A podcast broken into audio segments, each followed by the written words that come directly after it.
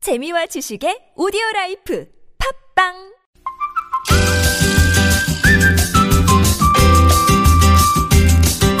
알고 먹으면 더 맛있습니다.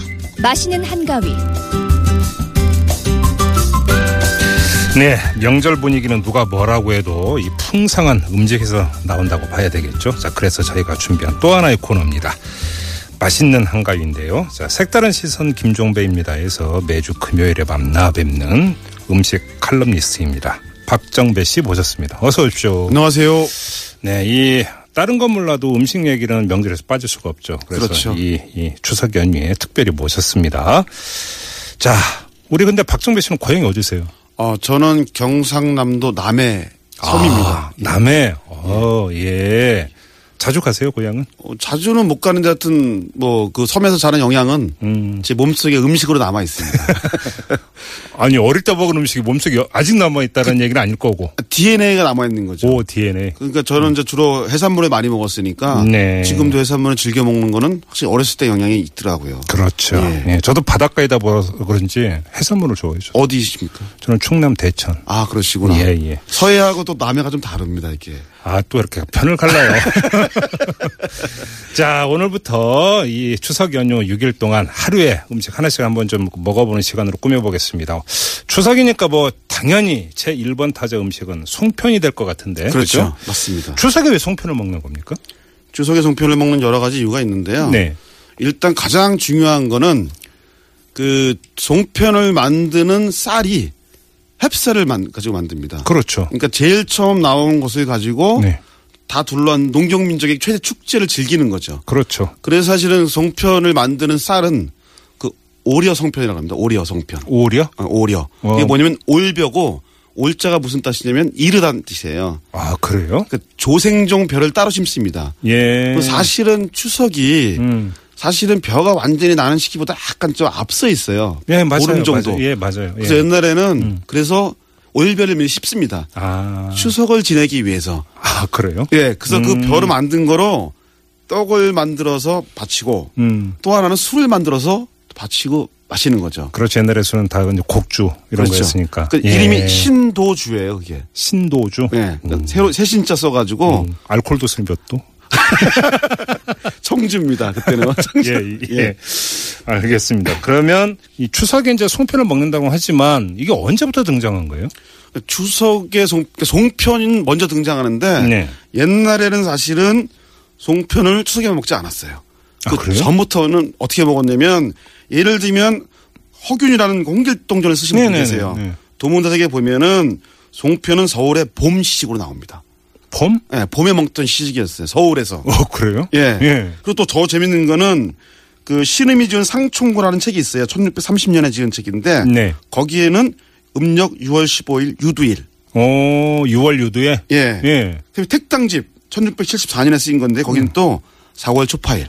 어, 그래요? 그러니까 이게 사실은 이, 이 송편이라는 게 기본적으로 보편적으로 다 먹던 음식이었고 더 재밌는 거는 예. 동국세 시기에 보면요. 2월 1일인가 2일이 노비 날이 있어요. 노비 날. 음. 아, 노비의 날이 있었어요? 그 예. 아, 그래요? 노비의 날 오. 송편을 만들어서 노비한테 먹입니다. 아, 그럼 하루는 특별 대접을 하는 날입니까? 그렇죠. 노비에 대해서? 그래서 노비들이 1년 내내 건강하게 자라라. 아, 또 그런 날이 있는 것도 처음 알았네. 노비 날이 있었거든요. 오, 그때 예. 먹던 거예요. 아하. 근데 재밌는 거는 19세기가 딱 되면 그 다음부터 이게 갑자기 추석에 먹는 시식으로 등장을 합니다. 오, 예. 음. 그 전에는 아니었는데 이때부터 좀 변화가 있는 게 네. 이유는 지금 저희가 문헌적으로는 알 수가 없습니다. 아. 그러나 이게 추석 쪽으로 이제 가게 된 거고 음. 재밌는 거는 그 정약용 선생님의 아들이 있어요. 둘째 아들 예. 정학유라는 분이 계신데 네.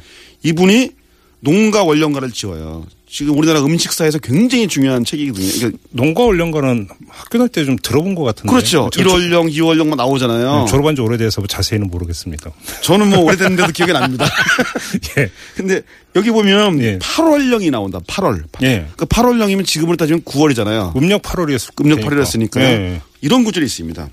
신도주 오려성편 박람을 토랑국을 선산에 제물하고 이웃집 나눠 목세. 오, 토랑국도 나오는구나. 예. 토랑국 나옵니다. 예. 어, 제가 나중에 3분에 4분에 말씀드릴 건데요. 네. 이때 이제 지금 나오는 것들 신도주 오래성편 박람을 토랑국 이거는 전국적으로 가장 보편적으로 먹던 추석 음식이었습니다. 그러니까 뭐 도 이런 거 가리지 않고. 그렇죠. 가리지 예. 않고 먹었던 거죠 보니까. 요 예. 아 그렇군요. 근데 지금 아, 이 전국적으로 도마다 송편이 또 종류가 여러 가지지 않습니까? 그렇죠. 뭐 송편이라는 건 결국 지역의 특산물을 반영할 수밖에 없잖아요. 그렇죠. 달라지는 거고. 네. 그러면 뭐 여쭤보면은 제일 가장 감, 강원 강원도 하면 떠오르는 그 작물이 있죠. 감자. 감자죠.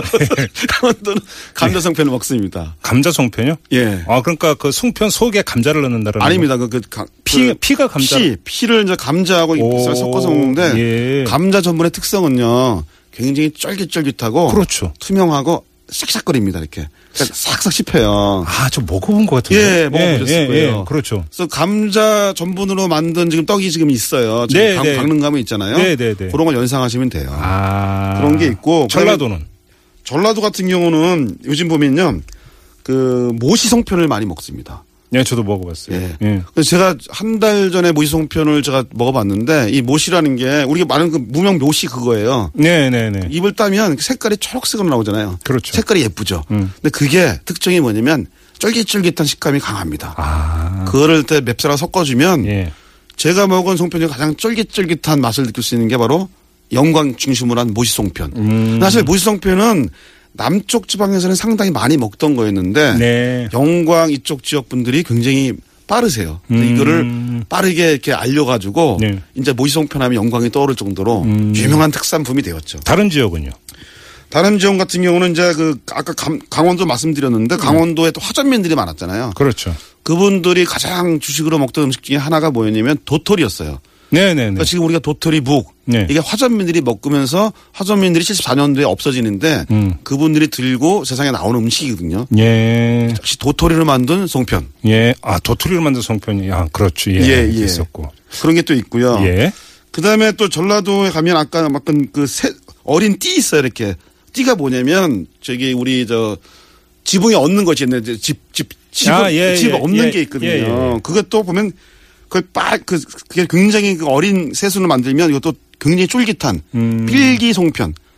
예. 필기라고 발음하는 게 있는데. 필기요? 예. 예, 쫄깃한 필기 송편이 있어요. 이게 제가 보기엔 모시 송편하고 굉장히 비슷한 것 같아요. 음, 제주도에도 송편이 있었어요? 제주 송편이 있고 송병이라 부르는데요. 예. 이 제주 송편의 가장 큰 특징은 안에 아무것도 넣지 않습니다. 아, 그래요? 예. 아, 속이 없어요? 속이 없는 저 송편. 너무 밍밍하잖아요, 그러면. 밍밍한데 사실 제주도는 옛날에 좀 산물이 좀 귀했잖아요. 그렇죠. 그래서 사실 제주도에가 없는 게 또 하나 있어요. 여기가 김장이 없습니다. 아, 옛날에 김치를 담가 먹지 않았어요. 그래서 지금도 제주도 식당 가면요. 예, 김치를 안 주는 집이 많이 있습니다. 아, 김장 김치 없이 밥을 먹, 먹었다라는 건가? 그렇죠. 어떻게 먹어요? 그 옛날에 좀 이렇게 그분들이 좀 약간 약간 좀 어려워 하셨는데 아, 김치 없이는 밥을 못 먹는데. 아, 근데 재밌는 거는요. 네. 경상도 제가 경상도잖아요. 칡가루를 섞은 맵쌀에다가 네. 섞은 그 송편을 먹는데 칡송편을 먹어요. 네. 재밌는 거는 이 안에 강낭콩이나 파스로 넣는 소를 넣어요. 음. 아, 저는 어렸을 때 정말 그 송편 먹을 때 거의 복골복이었잖아요. 저는 어렸을 때 콩 들어간 게 너무 싫었어요. 아유, 깨가 최고예요. 그쵸? 게 아니면 저거 있잖아요. 저기 그 뭐죠? 흑설탕. 아유, 설탕 얼마, 그- 제가 이제 제일 그러니까 걸리면 안 된다고 했던 게 이 통으로 들어간 콩. 자, 근데 마지막으로 이걸 좀 질문 드려야겠는데 옛날부터 제가 어릴 때부터 들어왔던 얘기가 송편을 예쁘게 만들어 예쁜 딸을 낳는다 이런 얘기를 많이 했었거든요. 예, 예. 근데 송편의 모양에도 의미가 있는 겁니까? 의미가 좀 있고요. 예. 일단은 송편은 만든다 그러지 않고 빚는다 그러잖아요. 그렇죠. 그러니까 쌀을 해체시켜 가지고 예. 도자기처럼 이렇게 다시 조립을 하잖아요. 손으로 예쁘게. 네. 그러니까 빚는 거잖아요. 예. 빚을 때 예쁘게 빚으면 예쁜 그 예쁜 딸이나 예쁜 시집을 간다. 이런 얘기는 아주 속설로 많이 내려왔고요. 음. 예. 반달인 이유가 있어요. 중국은 이 비슷한 명절이 있는데 거기는 월병을 쓰잖아요. 그렇죠. 월병. 월병은 보름달이거든요. 아. 그 반달 쓰는 이유가 뭐냐면 옛날에 그 백제가 망할 때 그런 얘기가 있었대요. 어떤 얘기가 있었냐면 삼국사에 나오는 얘기인데 백제는 만월이고 네. 신라는 반월이다. 그러니까 만월은 기울고 음. 아. 반월은 차오른다. 예. 그래서 이제 반월을 만든 이유는 앞으로 우리가 가족이 점점 화목해지고 행복해지고 부자가 될 것이다. 음. 너는 또 거의 개인사적으로도 공부도 잘하고 아, 희망의 미래를 희망의 미래를 때문에 반대로 만들었다는 게 지금 가장 큰 정, 지금 정설로 좀 받아지고 있습니다. 아, 아무튼 송편의 모양을 중시하다 보니까 저는 어릴 때부터 송편 빚는 데에서 열외 지금 항상 받았고 편했었다는 점을 강조하면서 자 맛있는 한과이 오늘 이렇게 마무리를 하도록 하겠습니다. 음식 칼럼니스트 박정배 씨와 함께했어요. 고맙습니다. 감사합니다.